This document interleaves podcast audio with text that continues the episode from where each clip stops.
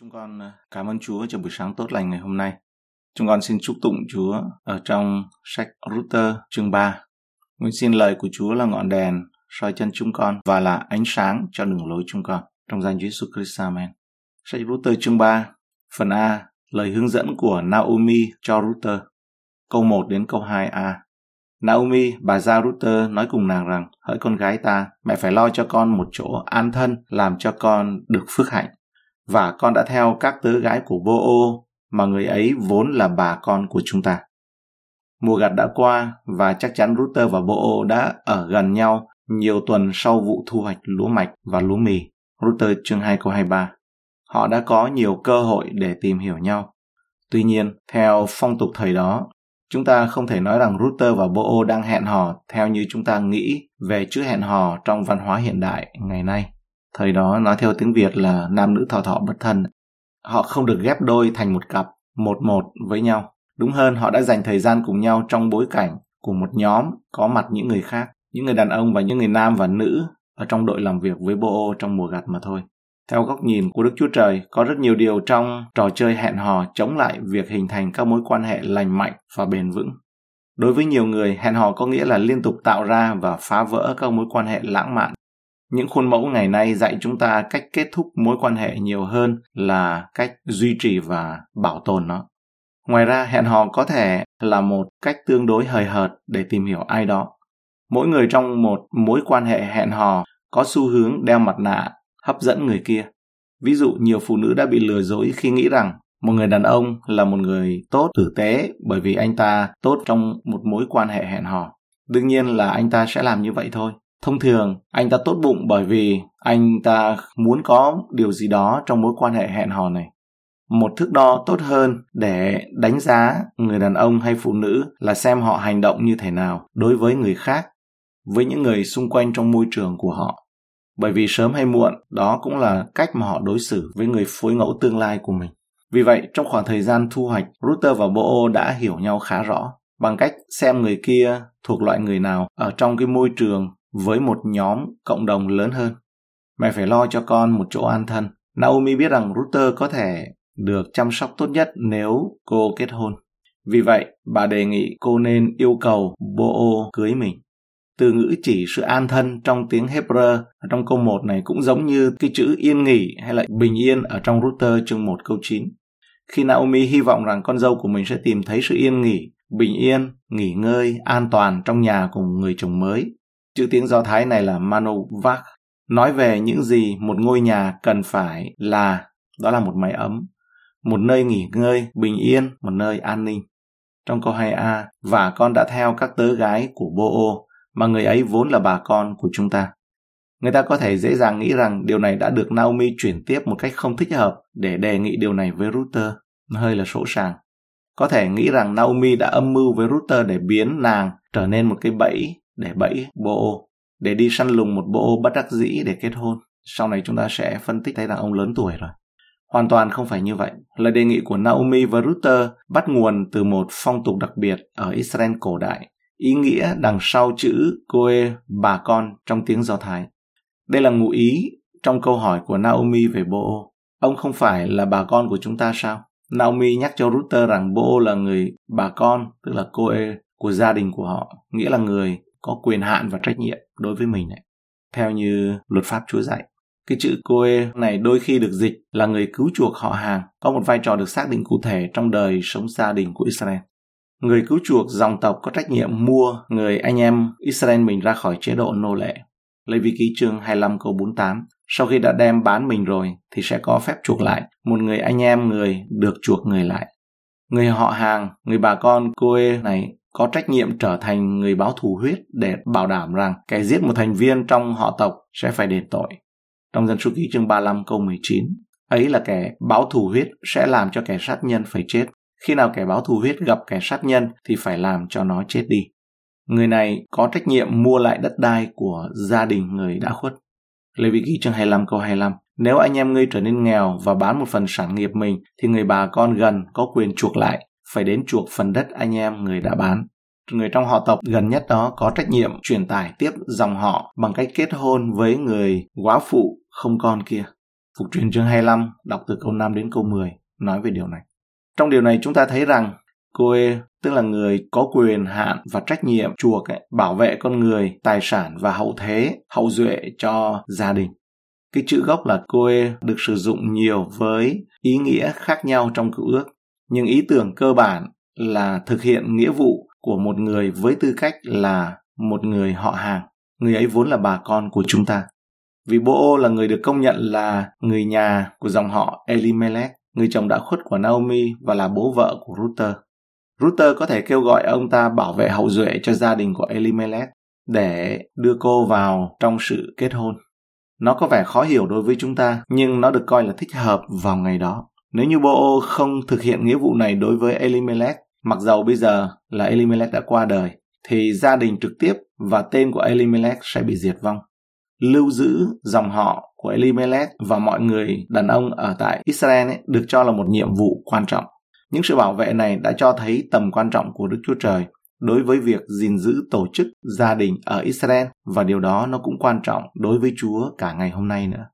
Naomi hướng dẫn Ruther cách kêu gọi Bô-ô thực hiện trách nhiệm của mình với tư cách là người sẽ chuộc nàng. Câu hai bê đến câu năm. Chính đêm nay, người phải đi sảy lúa mạch nơi sân đạp lúa người. Hãy tắm rửa, xức dầu và mặc quần áo, rồi đi xuống sân đạp lúa. Nhưng trước khi người chưa ăn uống xong, con chớ làm cho người nhận biết mình. Khi người nằm ngủ, hãy để ý xem người nằm nơi nào, rồi đi dở mền dưới chân người và nằm xuống. Chính người sẽ nói điều gì con phải làm. Nàng thưa rằng, mọi điều mẹ đã nói với con, con sẽ làm. Naomi trong lời khuyên cho Ruther đã thể hiện một kiến thức sâu sắc về hành vi của nam giới. Bà đã hướng dẫn cho Ruther làm cho mình xinh đẹp và thơm tho, sức giàu mình, mặc bộ đồ đẹp nhất của mình, đợi đến khi Bô-ô ở một mình trong khi ông ta ăn, cho đến khi ông ta ăn uống xong, rồi đi dở mền dưới chân người và nằm xuống. Vào thời điểm thích hợp, Naomi hướng dẫn Ruther đến và dở mền dưới chân và nằm xuống. Một số người có thể nghĩ rằng đây là một cử chỉ khiêu gợi, như thể là Ruther được cho là đã khiêu gợi tình dục đối với Bô-ô. Nhưng vào thời đó, theo văn hóa của ngày đó, thì cái cách cử chỉ này ấy không được hiểu như vậy. Nó không phải là một sự khiêu gợi tình dục. Trong văn hóa ngày đó, hành động này được hiểu đây là một sự phục tùng hoàn toàn. Và thời đó, cái vai trò của một người nô lệ, người hầu ấy, thì nằm dưới chân của chủ của họ và sẵn sàng cho bất kỳ mệnh lệnh nào của chủ. Vì vậy, Naomi bảo Ruther hãy nằm xuống nơi dưới chân Bô-ô. Bà bảo nàng hãy đến với ông ta một cách hoàn toàn khiêm nhường và phục tùng. Chúng ta đừng có đánh mất cái bức tranh tổng quát hơn. Ruther đến để yêu cầu quyền lợi. Bô-ô là người có quyền chuộc cô, là người họ hàng có thể chuộc cô, và cô có quyền mong đợi ông kết hôn với cô và nuôi nấng một gia đình để duy trì dòng họ Elimelech. Nhưng Naomi đã khôn ngoan khuyên Ruther đừng đến như một nạn nhân đòi hỏi quyền lợi của mình, mà là như một người đầy tớ, khiêm nhường, tin tưởng vào lòng nhân hậu, lòng tốt của người bà con có quyền làm sự cứu chuộc này. Cô nói với Bô-ô, cái hành động dường như là cô muốn nói lên với Bô-ô rằng tôi tôn trọng ông, tôi tin tưởng ông, và tôi đặt số phận của tôi vào trong tay của ông. Đó là tinh thần của một người đầy tớ. Đó. Trong câu bốn thì nói, chính người sẽ nói điều gì con phải làm. Tất nhiên đây là một tình huống có khả năng xảy ra thảm họa nếu Bô-ô đối xử với Ruther theo một cách nào đó. Nhưng Naomi và Ruther có cơ hội làm quen với Bô-ô trước đó, và họ biết ông là người như thế nào. Ông là một người tốt, một người tin kính, người mà Ruther có thể tự tin và đầu phục, có thể tin tưởng và phục tùng. Trong mối quan hệ hôn nhân, nhiều người chồng ước họ có một người vợ phục tùng mình giống như cách mà Ruther đang nói ở đây. Nhưng liệu họ có cung cấp, có thể hiện sự lãnh đạo và chăm sóc và quan tâm theo như điều răn của Chúa mà Bô-ô đã thể hiện đối với Ruther và những người khác hay không? Trong mối quan hệ hôn nhân, nhiều người vợ mong muốn họ muốn có một người chồng yêu thương, quan tâm và đối xử với họ giống như Bô-ô đã làm với Ruther. Nhưng họ có thể hiện sự phục tùng và tôn trọng, khiêm nhường giống như Ruther đã thể hiện với Bô-ô hay không? Ở đây chúng ta mở ngoặc đóng ngoặc nói thêm. Ngày nay, định nghĩa về hôn nhân, tôi nghĩ rằng gia đình Cơ Đốc nên dạy cho con cái điều này. Đó là yêu ấy, đó là con tự chọn người yêu và đi theo tiếng gọi của trái tim. Thật ra đó là một thảm họa thì đúng hơn. Như trong thời gian gần đây, có đưa ra nhiều bài học nói về sự nguy hiểm khi mà quyết định theo tiếng gọi của trái tim. Cái đấy Kinh Thánh không dạy như vậy. Nên đi theo tiếng gọi, đi theo điều mình ước ao, đi theo tiếng gọi của trái tim và tình yêu lãng mạn ấy, Chúng ta thấy ở đây là Ruther và Bô-ô không hề như vậy. Cảm ơn Chúa, họ có lời Chúa, họ có điều răn của Chúa và họ làm theo. Đây là một nét đẹp của văn hóa cổ mà ngày nay nó không còn nữa. Nhưng mà gia đình Cơ Đốc có nhiệm vụ cần duy trì mạng lệnh và điều răn của Chúa cho con cái của mình. Trong câu năm nói, nàng thưa rằng, mọi điều mẹ đã nói với con, con sẽ làm. Ruther khiêm tốn và khôn ngoan nhận lời khuyên của mẹ chồng Naomi. Về bức tranh tổng quát, chúng ta phải nói rằng không phải Bô-ô là một người hết sức ngoan đạo, thận trọng và kiềm chế đâu. Thí nghiệm này có thể gây ra thảm họa cho Ruther, không có gì bảo đảm. Chúng ta không thể nào coi nhẹ câu chuyện này được. Nhưng chắc là bà Naomi biết nhiều hơn những gì bà tiết lộ cho người con dâu của mình. Tuy nhiên, thí nghiệm này rất nguy hiểm, đặc trưng và độc nhất và không nên bắt chước theo bất kỳ một cách nào. Clark nói như vậy. Không ai được khuyến khích tham gia vào trật tự của Đức Chúa Trời thông qua cánh cổng của ma quỷ để họ đừng trở nên quỷ quyệt, đạt được ý mình muốn. Phần B, Ruther và Bô-ô ở sân đạp lúa, câu sáu đến câu bảy. Ruther nằm dưới chân của Bô-ô. Nàng bèn đi xuống sân đạp lúa và làm theo mọi điều mẹ chồng mình đã dặn. Khi Bô-ô đã ăn uống xong, lòng đương mừng rỡ, đi nằm ở bên một đống lúa mạch kia. Nàng bèn đi đến nhẹ nhẹ, giở mền dưới chân người rồi nằm xuống. Bô-ô đi nằm ở bên đống lúa mạch kia. Có một lý do chính đáng khiến Bô-ô ngủ ở sân đạp lúa. Đây là những ngày của thời quan xếp. Chúng ta nhớ trong câu chuyện Gideon ấy. Khi có nhiều bất ổn về chính trị và xã hội ở Israel, không có gì lạ là khi các băng nhóm trộm cắp đến ăn cắp tất cả những số ngũ cốc mà một người dân đã trồng trọt. Bô-ô ngủ ở trên sân đạp lúa để bảo vệ cây trồng của mình, chống lại sự tấn công như được mô tả trong một Sa-mu-ên chương hai mươi ba câu một. Người ta đến nói cùng David rằng, kìa dân Philistine hãm đánh kê Ila và cướp lấy các sân đạp lúa. Naomi bảo Ruther là hãy đi nhẹ nhẹ. Ruther làm theo lời mẹ chồng Naomi. Câu tám đến câu chín. Nửa đêm Bô-ô sợ hãi nghiêng mình qua, kìa thấy có một người nữ nằm tại dưới chân mình. Bô-ô hỏi, ngươi là ai? Nàng đáp, tôi là Ruther, kẻ tớ gái ông. Xin đắp mền ông trên kẻ tớ gái ông, vì ông có quyền chuộc sản nghiệp tôi.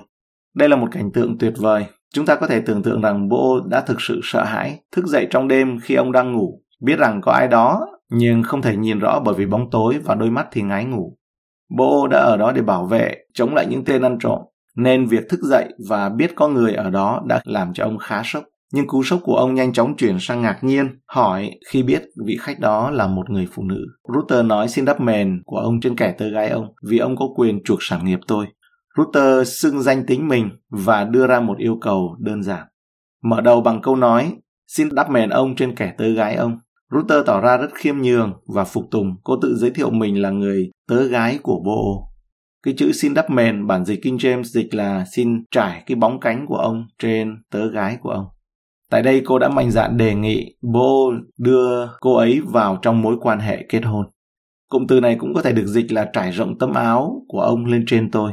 Đây là một cách phù hợp theo lối nói của văn hóa thời đó. Tôi là một góa phụ, hãy lấy tôi làm vợ của ông, vì ông có quyền hạn cho phép.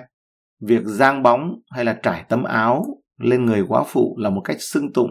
Lối nói này ấy, trong lịch sử, trong ngôn ngữ của người Ả Rập vào thời kỳ đầu, họ cũng có cái lối nói như vậy. Và một học giả tên là Joel nói rằng nó vẫn còn tồn tại ở một số người Ả Rập hiện đại ngày nay.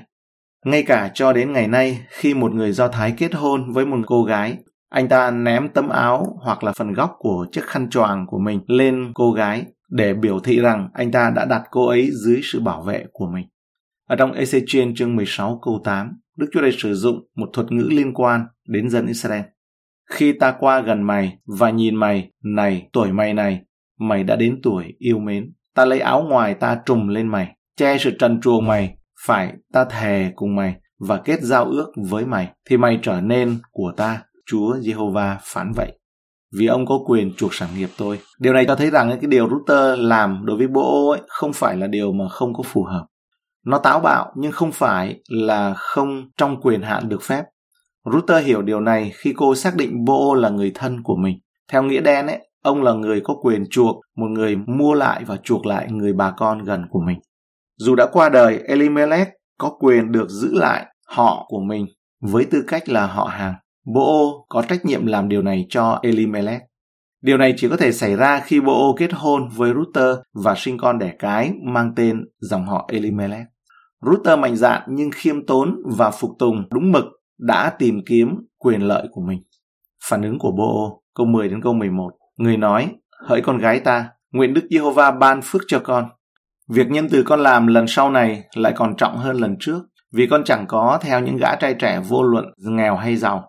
Vậy bây giờ, hỡi con gái ta, chớ sợ chi, ta sẽ làm cho nàng mọi điều nàng sẽ nói, vì cả dân sự trong thành đều biết rằng nàng là một người đàn bà hiền đức.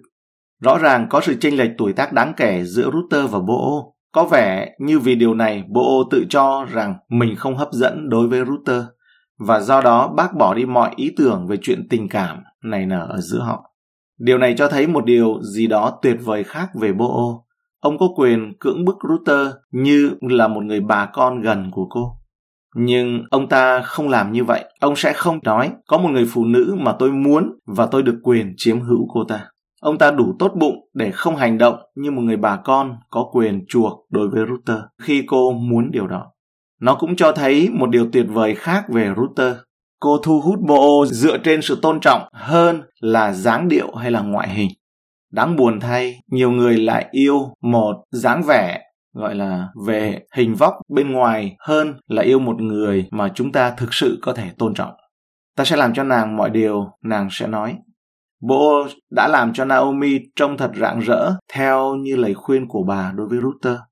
Đây tất cả đều là kịch bản của Naomi. Kế hoạch đã hoạt động rất là hoàn hảo. Vì cả dân sự trong thành ta đều biết rằng nàng là một người đàn bà hiền đức. Bô-ô cũng bị Ruther thu hút tính cách của nàng. Chúng ta không thực sự biết Ruther trông như thế nào, nhưng chúng ta biết rằng cô là một người phụ nữ tin kính và nết na. Chúng ta thấy vai trò của một người bố mẹ tin kính Chúa và lời khuyên nó quan trọng là dường nào. Cái chữ mà kịch bản của Naomi ấy, nó mang cái ý nghĩa đó. Nếu như tư duy nói rằng ấy, bố mẹ đừng có mà can thiệp vào chuyện hôn nhân của con cái, thì nếu như có suy nghĩ đấy, chúng ta đã không có làm trọn cái quyền bố mẹ Chúa đã đặt cho trách nhiệm của mình theo như lời Chúa.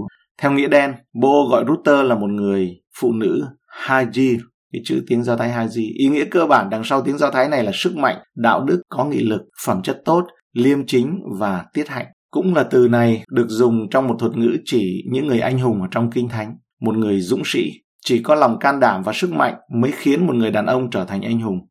Vì vậy, lòng dũng cảm và sức mạnh của Ruther thể hiện qua đức tin hay là đức tính của cô đã biến cô trở thành anh hùng. Như trong Châm ngôn ba mươi mốt là chương nói về định nghĩa cho một người phụ nữ đức hạnh.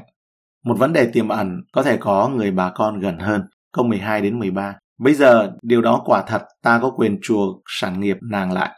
Song có một người khác lại là bà con gần hơn ta. Hãy ở đêm lại đây đến sáng. Nếu người kia muốn chuộc sản nghiệp nàng lại, thì người buộc phải làm. Còn nếu như người không đẹp lòng chuộc sản nghiệp nàng lại, thì ta chỉ Đức Giê-hô-va hằng sống thề rằng chắc sẽ chuộc sản nghiệp nàng lại. Hãy ở lại ngủ đây cho đến sáng. Song có một người khác lại là bà con gần hơn ta. Rõ ràng, mặc dù Bô-ô là một người bà con được quyền chuộc lại, được công nhận đối với Ruther, nhưng có một người bà con khác lại gần gũi. Elimelech là người cha của chồng cô, là bố chồng đã qua đời của Ruther. Vì vậy, Bô-ô không thể thực hiện quyền lợi của mình với tư cách là người chuộc lại, người bà con chuộc lại, trừ khi người chuộc kia ấy, là bà con gần hơn ấy, từ bỏ cái quyền lợi đó đối với Ruther. Nếu như người không có đẹp lòng chuộc sản nghiệp nàng lại, thì Bô-ô nói ta sẽ làm. Tuyệt vời, Bô đã không đi đường tắt. Ông sẽ không làm theo ý muốn Đức Chúa Trời theo cách, ông sẽ làm theo ý muốn Đức Chúa Trời theo cách của Đức Chúa Trời. Ông biết rằng nếu nó thực sự là đến từ Chúa, thì nó có thể được thực hiện không có hấp tấp, mà có trật tự, quy củ, nó đúng cách. Phần C, Ruther trở về nhà. Bô cho Ruther về nhà, câu mười bốn mười lăm. Vậy nàng ở ngủ dưới chân người cho đến sáng, rồi dậy sớm, trước khi hai người có thể nhìn biết nhau. Vì Bô nói rằng, chớ cho người ta biết rằng có một người nữ vào sân đạp lúa. Người lại nói, hãy dơ ra áo tơi của nàng mặc, rồi nắm nó cho chắc. Nàng bèn dơ ra, người trút cho sáu đấu lúa mạch, biểu nàng đem đi, đoạn người trở vào thành. Chớ cho người ta biết, Bô-ô và Ruther không cố che giấu điều gì tai tiếng, chỉ là Bô-ô không muốn người bà con gần gũi này biết rằng Ruther đang đòi hỏi quyền kết hôn với một người bà con khác cũng có quyền chuộc, trước khi Bô-ô có thể đích thân nói với ông ta. Trút cho sáu đấu lúa mạch. Là một quý ông đàng hoàng, Bô-ô không đuổi Ruther về nhà tay không. Ông đưa cho cô sáu đấu ngũ cốc.